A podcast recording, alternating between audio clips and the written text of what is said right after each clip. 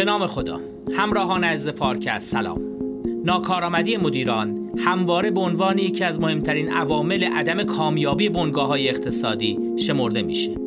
در قسمت هشتم فارکست پلاس بر آن هستیم که در مورد ناکارآمدی مدیران شاخص هایی که برای ارزیابی کارآمدی مدیران بنگاه های اقتصادی قابل مطالعه و ارزیابی هست صحبت کنیم. در این قسمت تعمداً تمرکز خودمون را بر بنگاه های اقتصادی دولتی و خصوصی نگه می‌داریم و در مورد ارزیابی عمل کرد و کارآمدی سیاستگزاران در مقام سیاستگذاری کلان وارد نمیشیم. مسلما این موضوع در توسعه اقتصادی کشور و رشد اقتصادی مهمه ولی از دایره بحث امروز ما خارج است. مهمانان ما در فارکس پلاس هشت آقای دکتر علی نقی مشایخی و آقای مهندس نصرالله جهانگرد هستند. با ما همراه باشید. آقای دکتر مشایخی خیلی خوشحالم خدمت شما هستیم و برای شروع بحث می‌خواستم خواهش کنم برای ما بفرمایید که اصولا چه شاخصهای عمومی یا می‌تونیم برای ارزیابی کارآمدی یک مدیر تعریف کنیم؟ آیا شاخصهای نظیر سود بنگاه، سهم بازار، رشد کوتاه مدت یا بلند مدت بنگاه، رضایتمندی کارکنان، رضایت مشتریان، شاخصهای درستیه که برای کارآمدی یک مدیر بشناسیم؟ اصولا کارآمدی یک مدیر صرفا با شاخصهای کامیابی بنگاه ارزیابی میشه که اون شاخصهای کامیابی خیلی اوقات شاخصهای بیرونی هست برای ارزیابی بنگاه.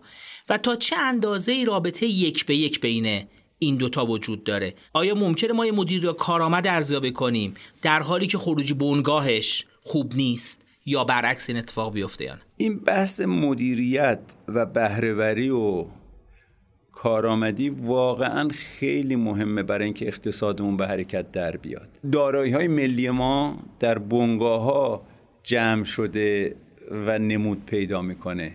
حالا فولاد پتروشیمی راهن هواپیمایی یا ماشینال تولیدی. اینا دارایی های ملی ما هستن.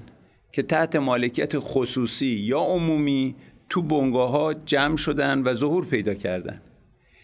اگر اینا بهرهوریشون فرض کن دو برابر اونچه که هست بشه معنیش اینه که تولید ملی ما می‌تونه دو برابر بشه بدون که سرمایه گذاری بکنیم بحث مهمیه این بحث مدیریت و مدیریت بنگاه ها اصولا مدیریت یه مجموعه که برای یک تحقق یک هدفی ایجاد میشه دو تا شاخص کلی داره که اون هدف رو با چه درجه از بهرهوری محقق می‌کنه و با چه درجه از کارآمدی. حالا در کنار این البته رشد ممکنه مطرح بشه که این مجموعه رو ضمن اینکه هدفهای این مقطعش رو داره محقق می‌کنه با بهرهوری بالا و با کارای کارآمدی خوب رشدم درش ایجاد می‌کنه. ولی برای اینکه ملموس در بشه وقت شکسته میشه به شاخصهای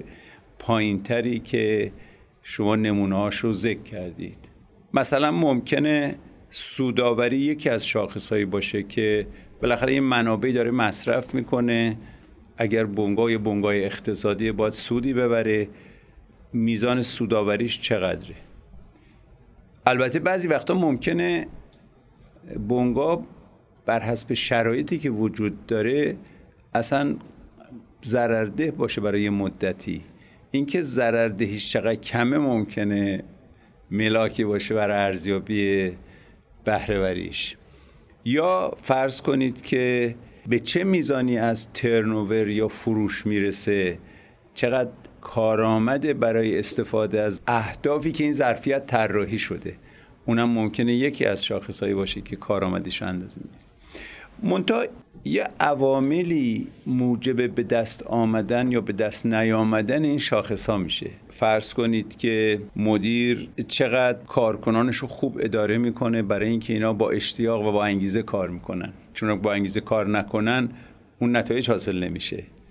بنابراین اون عوامل دیگه عواملی هستن که سبب ایجاد اون دوتا عامل نهایی میشن. در دهه 90 میلادی این بحثی که شما یه سری عوامل و شاخصهای پیشران داری که شاخص های بعدی رو و نتیجه رو معلوم می‌کنه در قالب یه مفهوم کارت امتیازی متوازن مطرح شد که کانسپت کلیش این بود که اگر مدیرا مدیرای بنگاه اقتصادی سوداوری و رشد رو دو تا عامل مهم برای کیفیت مدیریتشون بدانیم اینا به این مربوط میشه که چقدر رضایت مشتریان رو جلب کردن در نتیجه ممکنه رضایت مشتریان یه شاخصی باشه که اندازه گیری میشه که آیا این منجر به کسب سود و رشد میشه یا نمیشه. ولی باز کسب سوده هدف نهایی و رشد هدف نهاییش یا مثلا فرایندهای این بنگاه چقدر فرایندهای با راندمان بالا و افکتیوی است یعنی چقدر با هزینه های کم فرایندهایی که اونجا جاری میشه انجام صورت میپذیره؟ چقدر ورودی ها با هزینه کمی به خروجی ها وارد چون اصلا کل بنگار میشه یه فرایند ورز که یه ورودی داره یه خروجی. این ورودی رو با چه هزینه ای به خروجی تبدیل می‌کنه؟ و این فرایند کلی رو میشه شکست به زیر فرایندهای. هر کدوم از اون زیر فرایندها چقدر با راندمان خوب کار می‌کنن و چقدر افکتیون و هدفی که براشون گذاشته تحقق پیدا می‌کنه. بنابراین از مشتریان فرایندها و سرمایه های انسانی و سازمانیش که لایه پایین پایینیه اینا همه رو اندازه می‌گیرن که میگن اینا leading indicator ن یعنی اینا شاخص های پیشتازی هستن که درست اندازه گیری بشه اون نتیجه نهایی به دست میاد. بنابراین بعضی از این شاخص هایی که شما گفتید تو این لایه ها میشه بهش توجه کرد. بنابراین مدیریت فوق العاده و کیفیتش مهمه و ما با شاخص هایی که منشعب از شاخص های بهرهوری و کارآمدی هست و رشد هست می‌تونیم مدیرا رو مورد ارزیابی قرار بدیم. خیلی خیلی متشکرم آقای دکتر. برمیگردیم خدمت شما. آقای مهندس جهانگرد اجازه بدید من شما رو وارد بحث بکنم و با این ترتیب می‌خوام شروع کنم. آقای دکتر دستبندی کردن بین شاخصهایی که بهرهوری بله. کارآمدی و رشد رو ارزیابی می‌کنن بله. حالا سوال اینه که آیا واقعا ما می‌تونیم یه سری شاخص برای بنگاه ها به تناسب نوعشون تعریف کنیم. یعنی مثلا بگیم در یه بنگاهی که خصوصی یا دولتیه. بنگاهی که کوچیکه یا بزرگه. بنگاهی که تو صنعت الف یا تو صنعت ب کار می‌کنه. ما می‌تونیم یه سری شاخص در بیاریم که بگیم اینها شاخص های مناسب تری بر عرضه مدیران هستند. یعنی اینکه یه مدیری که تو بخش خصوصی موفق بوده با شاخص های ما اگر تو بخش دولتی هم میذاشتیم اینجور موفق می‌شد یا نه؟ من یه کمی چون در حنای اجرایی کشور پا و دست و پا رنگ گرفته می‌خوام چند تا تعریض بزنم به این بحث. و این هستش که اگر ما مستقل از شرایط پیرامونی در مورد مدیریت صحبت کنیم خب این پارامترها رو داریم وسط. و به ویژه در بنگاه های غیر دولتی صحبت کنیم که همه منابع و اختیارات در اختیار مدیریت هست برای تصمیم گیری تا حد زیادی اونا البته خیلی آزاد نیستن در اقتصاد کلان کشور. تا حد زیادی اینا می‌تونه محقق بشه. ولی وقتی ما میایم در بخش دولتی فوق العاده متفاوته. مثلا در بخش دولتی تصمیمات سیاستی بر تصمیمات مهندسی و تکنوکراسی غلبه داره. حتی تو شرکت های دولتی. حتی تو شرکت های دولتی. و منابع رو تحت تاثیر تصمیمات سیاسی عموما تخصیص میدن و حتی فعالیت و عملکردها رو. به همین خاطر من خیلی اصرار دارم که در سنجش و تعیین شاخصها و سنجشش موضوع در واقع عملکرد و با دستاورد جدا کنیم. یعنی خیلی از بنگاه های دولتی و دستگاه دولتی شما وقتی عملکردشون نگاه کنید آتپوتشون خیلی خوبه عملکردشون.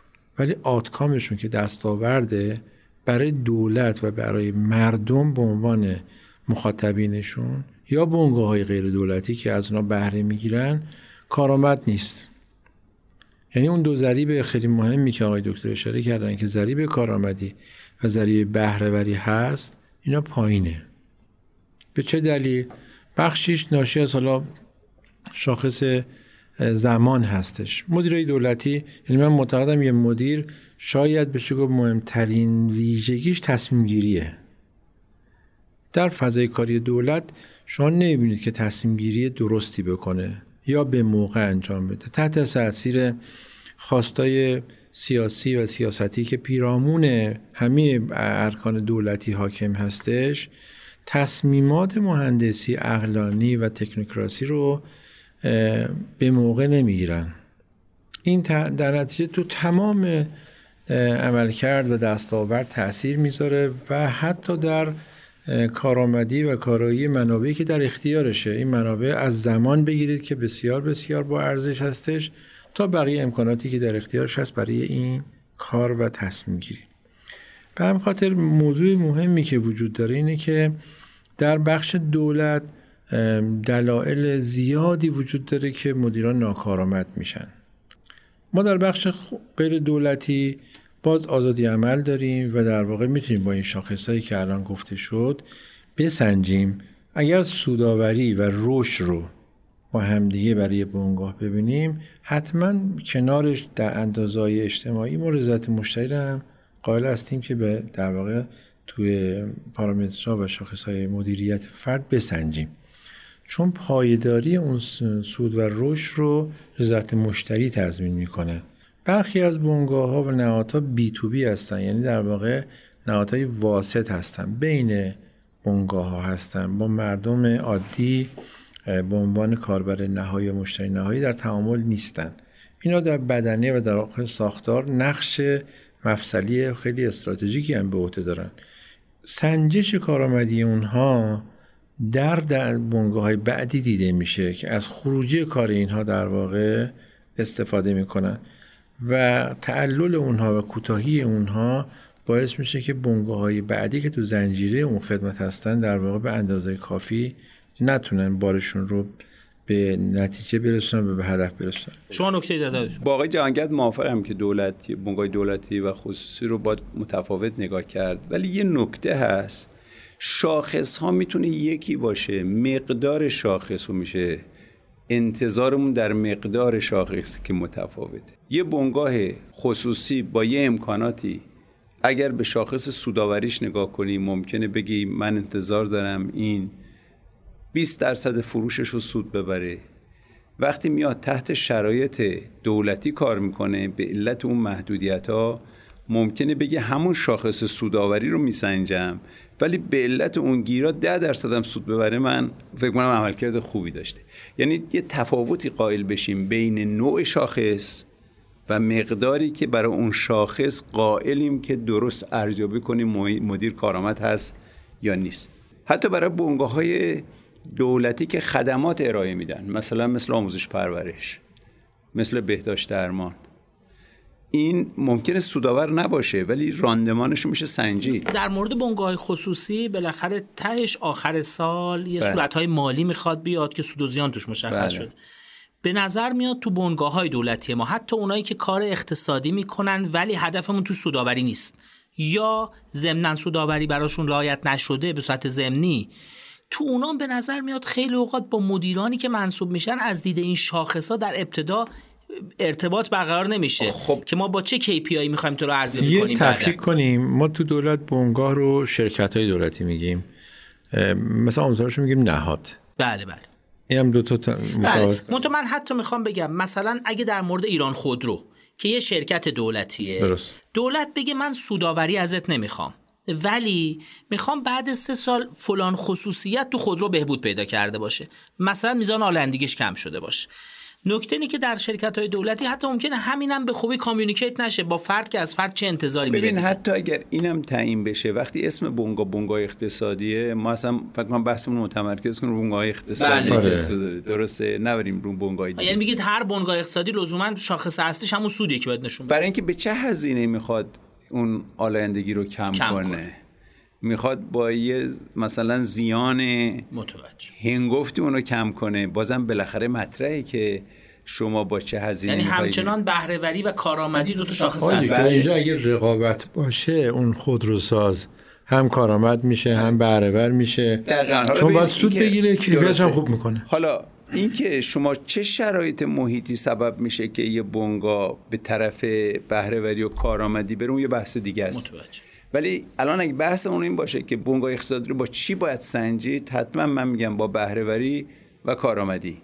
و بعد اینو شکست بر حسب مصادیقش توی سازمان گفت یعنی که چه؟ و بنابراین برگردم به سوال اولم شما باورتون اینه که بین کامیابی بنگاه و کارآمدی مدیر یه رابطه یک به یک وجود داره. بله. البته ممکنه سطح سطح متفاوتی از کامیابی بخوام براش تعریف کنیم به نسبت محل آره یعنی سطح مختلفی از شاخص رو نگاه کنیم. ببین بهرهوری رو ممکنه میزان تولید بر منابعی که استفاده میشه اندازه بگیرن.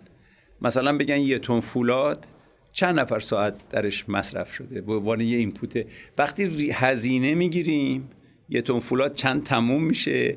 یه ترکیبی از همه عوامل تولیده. ممکنه بهرهوری رو بر اساس فاکتور تولید بسنجیم. میگن در فلانجا سه نفر ساعت مصرف میشه تا یه تن فولاد تولید بشه. در یه جای دیگه 36 ساعت نفر ساعت مصرف. اون خیلی بهرهوریش کمتره. یا انرژی چقدر مصرف میشه تا مصرف. بنابراین بهرهوری یه شاخص خیلی مهمه که بر حسب مصادیقی که بهش برخورد می‌کنیم میشه مشخصا تعریفش کرد یعنی چه.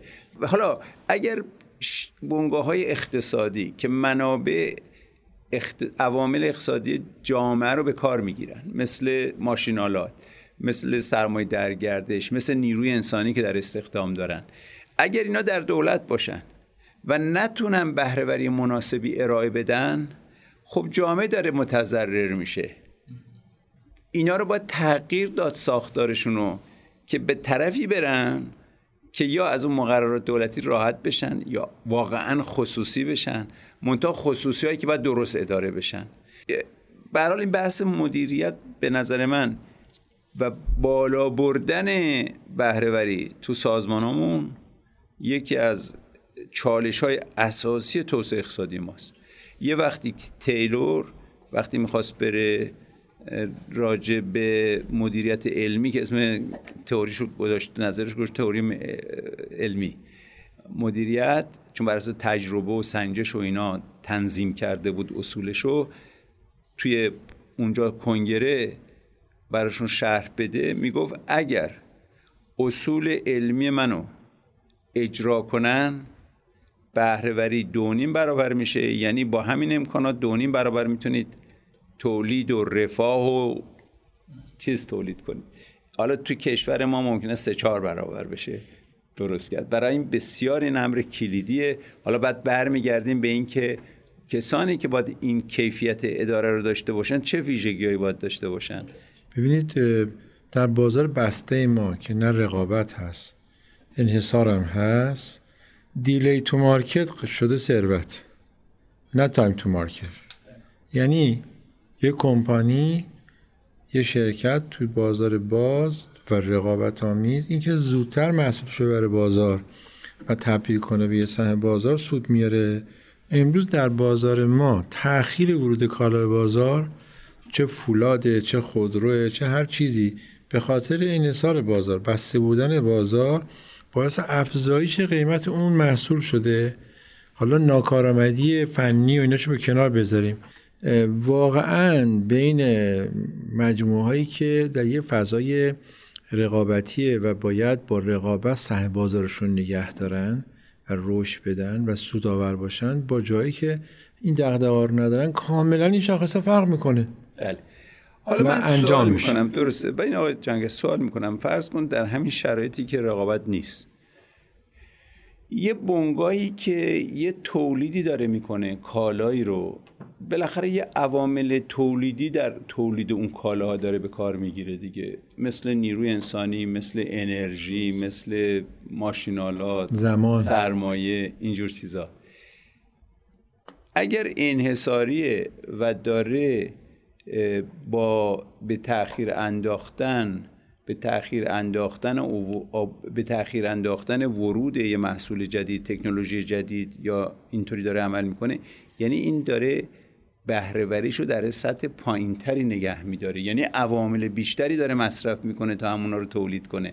درسته که ممکنه به دلیل شرایط خاص سودش به دلیل اختلال تو قیمت ها اختلال تو اقتصاد بیشتر نمود کنه ولی بهرهوریش کمتره.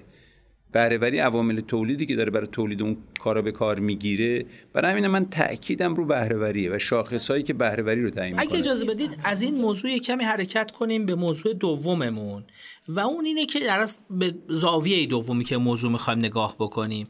و اون اینه که حالا یه مدیر برای اینکه کارآمد باشه برای اینکه بنگاهش را به صورت موثری اداره کنه یه سری خصوصیات می‌خواد. یه سری خصوصیات داره.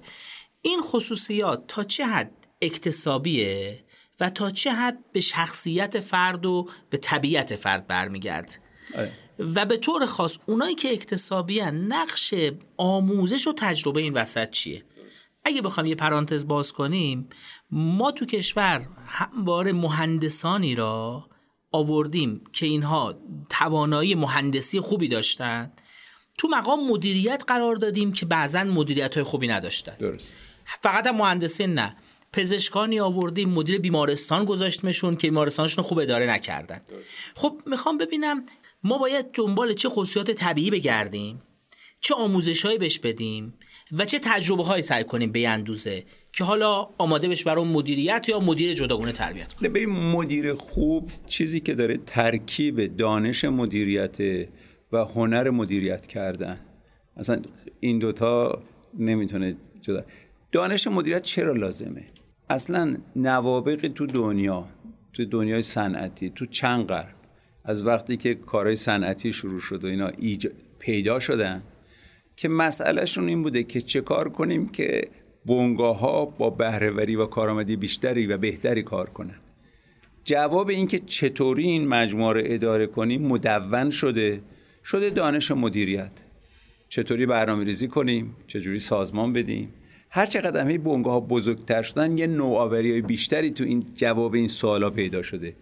چطوری انگیزه ایجاد کنیم تو آدما پس این مجموعه شده یک دانشی که برای اداره مجموعه های انسانی مدون شده. نتیجه چیه؟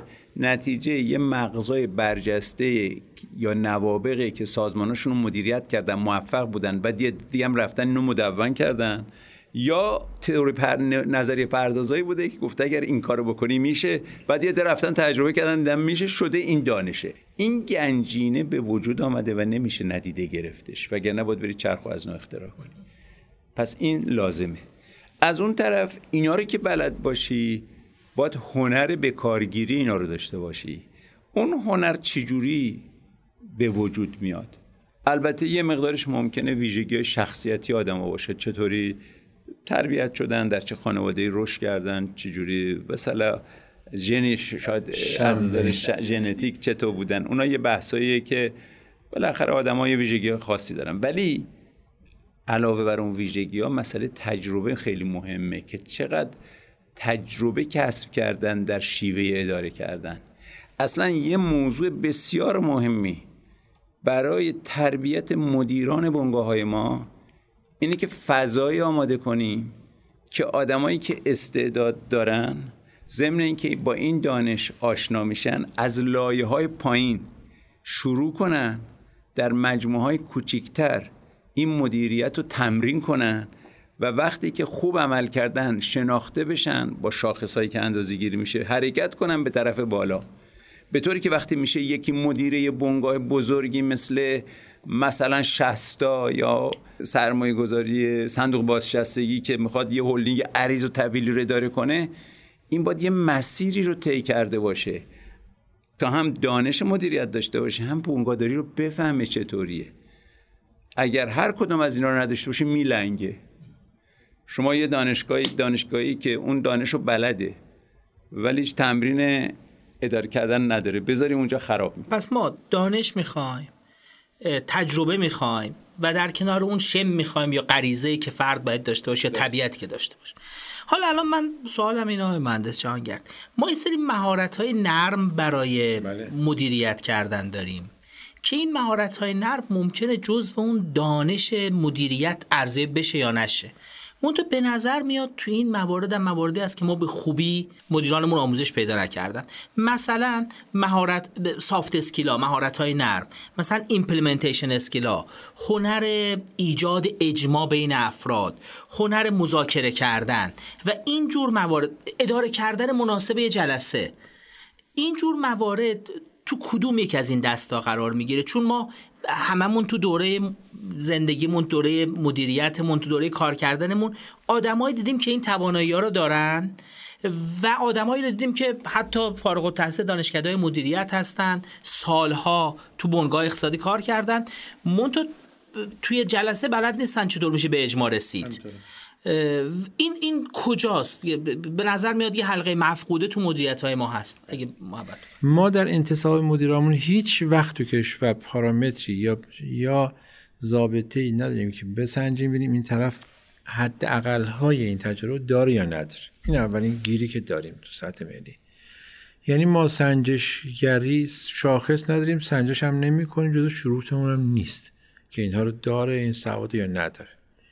من چون گفتید مثال عینی بزنم یه مقطعی تو دهه هفتاد مسئولیت من تو وزارت خانه طوری بود که شرکت زیاد داشتیم. همه شرکت ها رو مجمع سرانش رو برگزار می‌کردم بعضیش رو باید می‌رفتم در محل و این حرفا. مثلا شاگرد اول رشته مخابرات دانشکده حالا X مدیرعامل مثلا استان کرمان بود. این با کمال افتخار می‌گفت که آقا من رو میزم. یه دونه سند بدهکاری نیست. یه دونه چک ندارم بدهکار باشن. تقریبا نقدی عمل می‌کرد. نصف استانم تو صف تقاضای خط تلفن بودن. همین روش رو من در استان مازندران وقتی بررسی می‌کردم میدم مدیرعاملش یه آدمیه که مفهوم اعتباری کار کردن رو بلده مفهوم اهرمی کردن منابعش رو بلده. با همون نسبت منابع مالی کل استان رو داره میچرخونه. کارخونه هایی که این بهشون سفارش میده همه جواب اینو میدن چون میگن آقا این به ما سفارش کار میده. و پولش خورد خورد میده. من چرخم میچرخه. همه جوابش رو می‌دادن. مردم راضی بودن. ایشون هم تصمیم گیری می‌کرد. و میزان سوادش به اون آقا نبود. ولی تجربه و دانش که در حوزه میدانی به دست آورده بود اصلا مشکلات رو حل کرده بود. ما توی جریان کارمون متوجه شدیم که داشتن این موارد دانشی ابزارهای مدیریت جزو نیازهای پایه هست. بقیهش موضوع تجربه خیلی مؤثره و سومین پارامتر مختصات شخصیتی. حالا شما بگی ژنتیکی هر چی هست. مثلا اداره کردن یه جلسه. با هنرمندی. از توی جلسه جنبندی در آوردن اصلا یک کسی مجمع بتونه بگردونه. واقعا تجربه مهارت این موضوع با آموزش کلاسیک فقط به دست نمیادش. ما تجربه دیدیم دیگه. مثلا بین مدیرانیم که داریم مثلا من یه مقطعی توی سازمان فرمان اطلاعات اومدم یه ابتکاری بزنم نظام بوروکراسی جلومو گرفت. من اومدم نگاه کردم 36 تا پروژه دارم. یه روشی تو اینتل بود. که در واقع پروژه ها رو اختیار مدیر بهش می‌دادن. گفتم اینا همه قائم مقام منن تو حوزه کار خودشون تا سطح خریدهای کوچیک می‌تونن دستور بدن مستقیم. مالی داری به خبرشون. هشت تاشون خانوم بودن 20 خورده ایشون آقا. من دارم می‌خواست تو یه سال کار اینا از توی اینا یه آدم تماما بکشن بیرون. همون سه ماه اول. معاونین مخالفت کردن اختیارات این بردی اینا رو آوردی بالا سرما گذاشتی. برای همهشون داشت پرونده تشکیل می‌شد چون اولین سری میرن سری خریدایی می‌کنن که ممکنه دقت نداشته باشن. ولی من دیدم که بعد یه سال همه اینا پروندار میشن. منم پروندار میشم. ازش عقب کشیدم. یعنی اگه تونستم یه سال دوام بیارم از تو دل اینا لاقل 20 درصد مدیر به درخور در می آوردم من ریسک کرده بودم. امضای خودم دادم به اینا. و این نتونستم این کار رو در واقع ادامه بدم. آقای دکتر مشاق شما در مورد سافت اسکیلا نکته ای دارید به ما آره ببین توی مهارت های نرم آموزش های مدیریتی سعی می‌کنه اینا رو تا اونجایی که میشه مدون کنه آموزش بده. مؤثرم هست ولی جای تجربه رو نمی‌گیره. یعنی تج... این مهارت های نرم و اون شخصیت و توان مدیریتی با تجربه کردن کسب میشه. برای همین باید از مجموعه کوچیکتر شروع بشه بعد حرکت کنه بیاد به لایه های بالاتر سازمان برسه.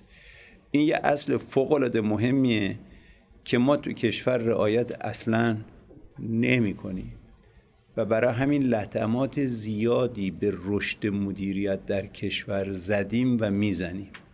شما وقتی یه آدم بی تجربه ناآشنا به یه حوزه ای رو می‌کنیم مدیر یه هولدینگی یا یه شرکت بزرگی. اصلا این آشنا نیست که چه کار باید بکنه چه جوری اداره کنه. آدمای مستعدی که می‌توانن تو اون مجموعه مطرح باشن و رشد کنن اصلا پس می‌زنی. پروسه رشدشون رو متوقف می‌کنی. در اگر شما بری این سازمان ها رو بررسی کنی بگی آقا تو سی سال یا چل سال گذشته در بستر این سازمان چند تا مدیر عمومی خوب و شاخص رشد کرده و پرورش یافته؟ می‌بینی دستت خالیه. یه دم که مستعد بودن و می‌دیدن که این ازل و نسبا اینگونه است اصلا ترک می‌کردن اونجا رو. یا معترض می‌شدن بهشون میدان نمی‌دادن. در صورتی که شما اگر بری مثلا سازمان موفق دنیا رو نگاه کنی بگی که مثلا در جنرال موتورز در فورد در هر, هر کدوم از آی بی ام این مدیرایی که آمدن بالا قرار گرفتن مسیرشون چطوری بوده؟ می‌بینی از یه جایی کوچیک شروع کردن درخشیدن آمدن بالاتر آمدن بالاتر بعد می‌تونن اداره کنن. ما این اصل رو رعایت نمی کنیم خیلی لطمه می‌زنیم. یه وقتی یه آماری می‌دادن که شستا در بعد از انقلاب هر نه ماه یه دفعه مدیرش عوض شد. مدیر هم که میذاشتن اصلا هیچ تجربه داره کردن یه شرکت یا هلدینگ رو نداشتن. شستایی که اصلا باید یه سال توش بگردی تا سر و بفهمی که چی به چیه. خب این اصلا توش کسی رشد نمی‌کنه. یا نمایندای مجلس ببخشید تا. فرض کن معلم بودن کارمند جایی بودن روستا بودن. رفتن رای شده انتخاب شدن نماینده مجلس. همچین که دورشون تموم میشه می‌خوام برن اینجا مدیر بشن. تو شرکت ها و بنگاه های عمومی و خصولتی و اینا مدیر بشن. معمولا جای بالایی هم می‌خوان. بابا باید بری یاد بگیری بیای بری بالا. این اموال مردم این بالاخره دارایی های ملی اینطوری هدرش میدی بهره رو کم می‌کنی. اون وقت سبب میشه چی؟ بنگاه های ما زایش ندارن. یعنی دارایی هایی که تو بنگاه های ما هست بهرهور اداره نمیشن که زایش داشته باشن که مازادی رو درست کنن که سرمایه گذاری کنن ظرفیت جدیدی به وجود بیاد. اصلا ظرفیت جدید چطوری تو اقتصاد به وجود میاد؟ شما فرض اصلا شیر نفت بسته. غیر از اینه که همین دارایی که داری باید با بهرهوری بالاتر کار کنه. یه مازاد درست کنه. اون مازاد رو سرمایه گذاری کنی ظرفیت توسعه بدی. شغل جدید ایجاد کنی تولید ملی رو بالا ببری. خیلی از این بنگاه استلاکشون نمی‌تونن جواب بدن. نتیجه همین بیتوجهی به مدیریت به انتخاب مدیرا و اینجور رسول خیلی سیاسی شده مدیریت. متاسفانه اکثر دارایی ملی ما شاید 80 درصدشون زیر پوشش بنگاه های دولتی و شبه دولتی هن. که سیاسیون مدیریت رو تعیین می‌کنن. و در نتیجه ما زایش نداریم. مدیریت اون فلج مدیرای خوب تو این بستر پیدا رشد نمی‌کنن. کسانی که پتانسیل و استعداد رشد مدیریت دارن میدان پیدا نمی‌کنن رشد کنن. چون سیاسی تعیین میشن و شکل می‌گیرن. یه نکته ای که پیش میاد دکتر شما در مورد بنگاه دولتی حرف زدید. آیا بنگاه های خصوصی ما تو این زمینه موفق عمل کردن؟ ببین بنگاه های خصوصی ما به سلام من می‌خوام بگم که بنگاه خصوصی ما موفق تر از بنگاه های دولتی بودن. برای اینکه اقلا اگر درست کار نکنن با جمع میمیرن. کنن. میمیرن. یعنی اگه خوب کار نکرده باشه باید بمیرن. جمع کنن. درسته. بنابراین تونستن با تمام شرایط محیطی ناهمواری که دارن یه جوری گلیم خودشون از آب بکشن بیرون. منتها اونا هم مسئله دارن. ببین تو بنگاه های خصوصی ما هم آموزش مدیریت بنز کافی نبوده. ببین چرا بنگاه های ما عمر 100 ساله 150 سال ندارن؟ چرا ما بنگاهمون همه یه نسلی هن؟ یه نفر کارآفرین استعداد داره یه بنگاهی درست می‌کنه به خاطر استعدادش رشدش میده تو اون حوزه. همچین که بازنشسته میشه بنگاش هم از بین میره. چقدر شرکت های مهندسی و ساخت ما پیمانکاری ما درست شدن و اصلا نیستن الان. و هر شرکتی هم که از بین میره یه سرمایه ملیه که از بین میره. چون واقعا شرکت درست کردن و شکل دادن و رشد دادن خیلی مرارت و زحمت داره.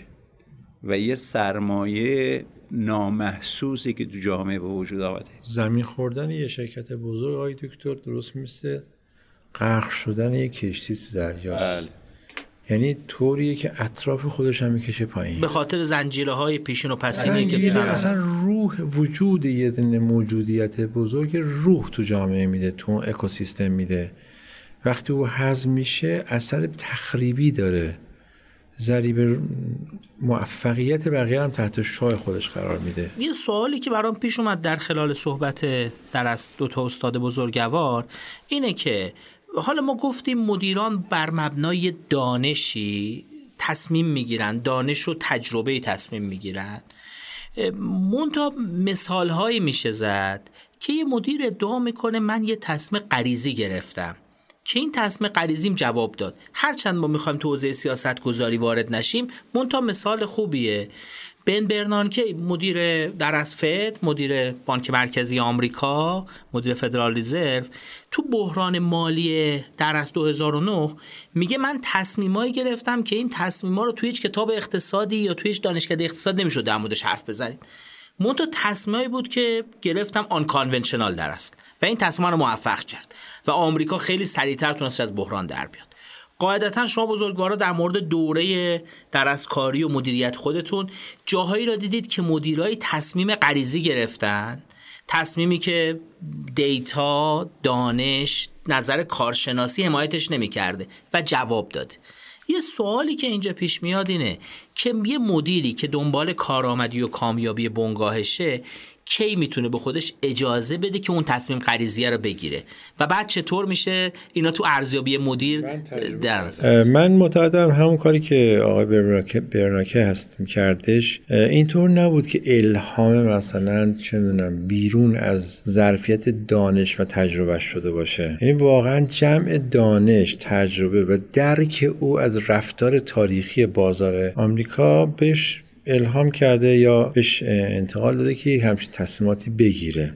حالا این تصمیمات ممکنه که بخشش با مثلا داده های اون وقت نمیخورده. ببینید مثلا من بنا به تجربه دانش خودم دیدم توی دوره که مسئولیت منه یه کار استراتژیکی باید تموم بشه. پلتفرم و اصل ساختار هسته مرکزی دو تکنیک رو بعد به وجود می آوردم بعد خرج می کردم بعد من می‌دونستم که منابع مالی کردم بهم نمیدم بعدا مجبورم تامین کنم قانون میگه که من اگه هم قرارداد بندم و تعهد کنم باید زی حساب امضا کنه. زی حساب وقتی امضا می‌کنه که منابع داشته باشه. زی حساب امضا نمی‌کرد. منابعم نداشت. من گفتم من تعهد می‌کنم اصل فلان بکن بنویس زیرش. نمی‌کنی من امضا می‌کنم. من وقتی کارو تحویل دادم 190 میلیارد بدهکاری داشتم. ولی امروز تمام برنامه دا تکنیک رو اون پروژه سواره. چرا این کارو کردم؟ بنابر تجربه دانش من از کل تکنولوژی و تحولاتی که بی وجود میاد درکن از اتفاقات بازار و شناخت مکانیزم تامین بودجه که تو دستگاه من با دولت بود.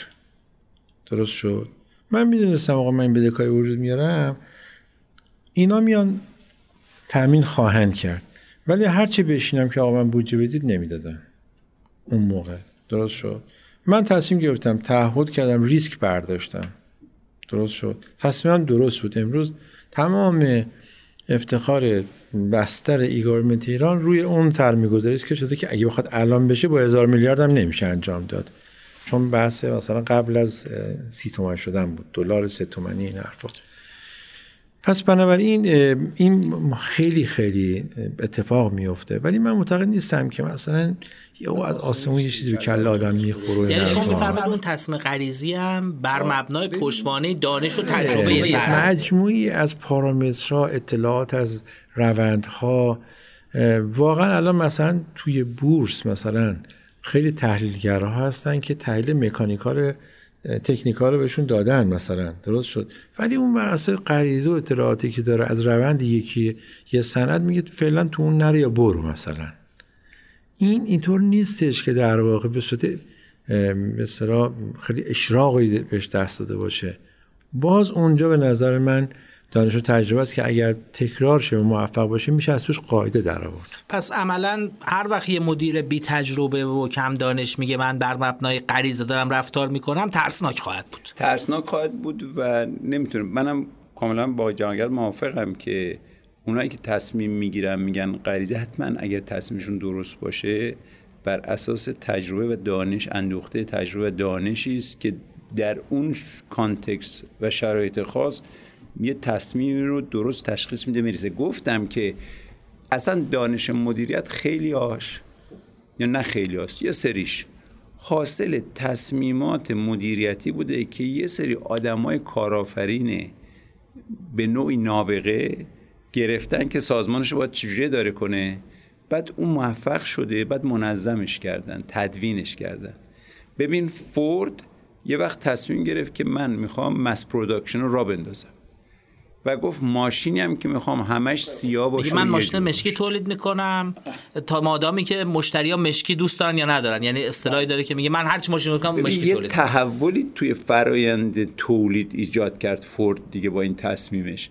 ولی نمیشه بگی فوردی تص... این تصمیم رو گرفت که سالها اتومبیل تولید کرده بود.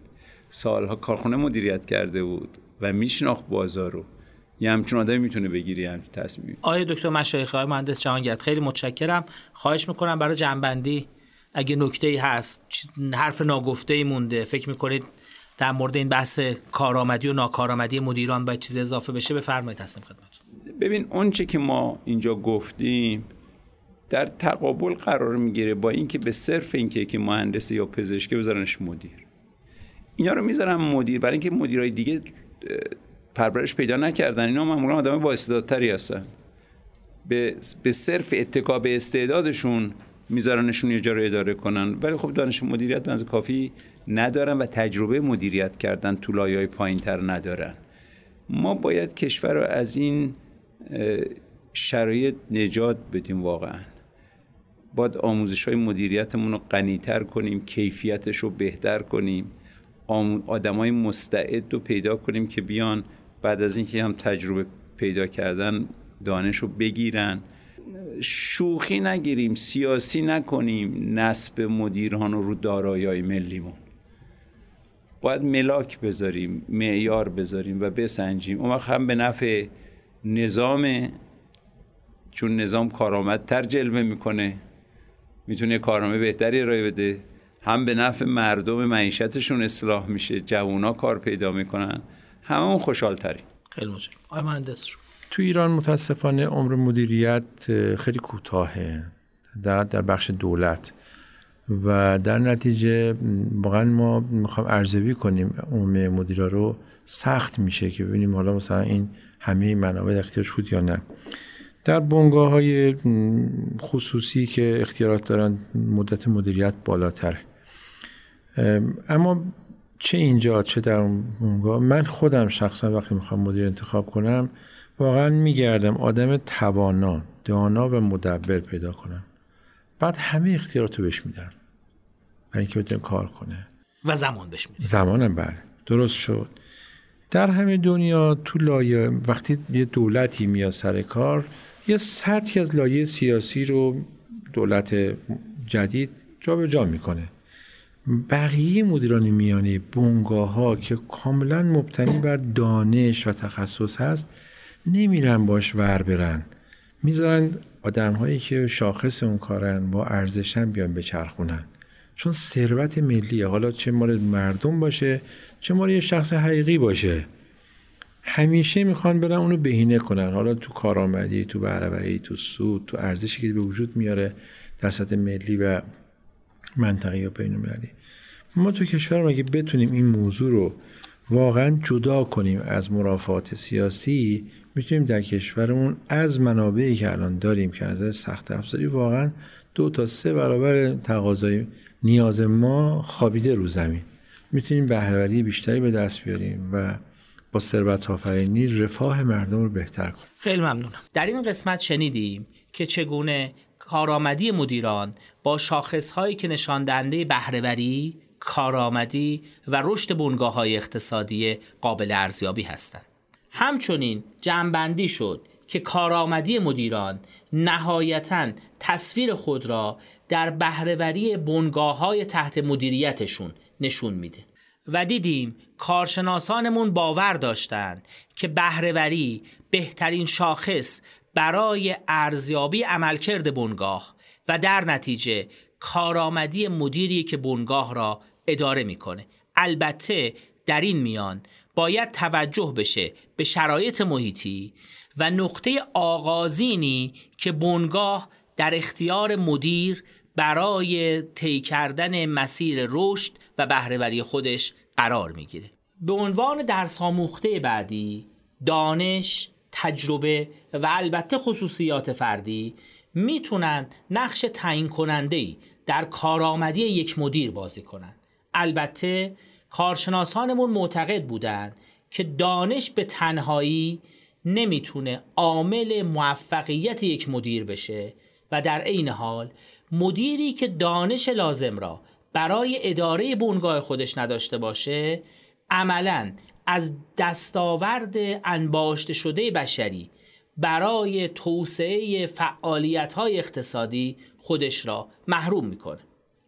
و نهایتا این دانش هست که در کنار تجربه که در طی سلسله مراتب اداره یک بنگاه اقتصادی و یا اداره بونگاه ها در اندازه ها و سایز های متفاوت حاصل میشه می‌تونه یه مدیر را توانا کنه از اداره کردن مجموعه تحت مدیریت خودش. با اتکا به دانش، تجربه و البته خصوصیات فردی که داره. و به نظر من مهمترین نکته بحث امروزمون این بود که نباید نقش مدیران را در توسعه بونگاه های اقتصادی و در نتیجه توسعه اقتصادی کشور دست کم بگیریم. مدیران هستند که با در اختیار داشتن سرمایه های مادی، معنوی و سرمایه های انسانی کشور می توانند کلید آغازگر توسعه آتی کشور باشند. ممنونم که ما را تا انتها دنبال کردید. محصولات فارکست را می توانید در پلتفرم های مختلف پادگیر یوتیوب و سایت شرکت مشاور مدیریت رهنمان دنبال کنید روز خوش